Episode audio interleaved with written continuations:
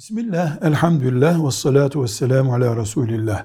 Sorumuz şöyle, yolcu yani misafir olan kimse, 90 kilometreden daha uzak yola çıkan bir kimse, cuma namazı kılamaz mı, kılmayabilir mi? Hangisi doğru?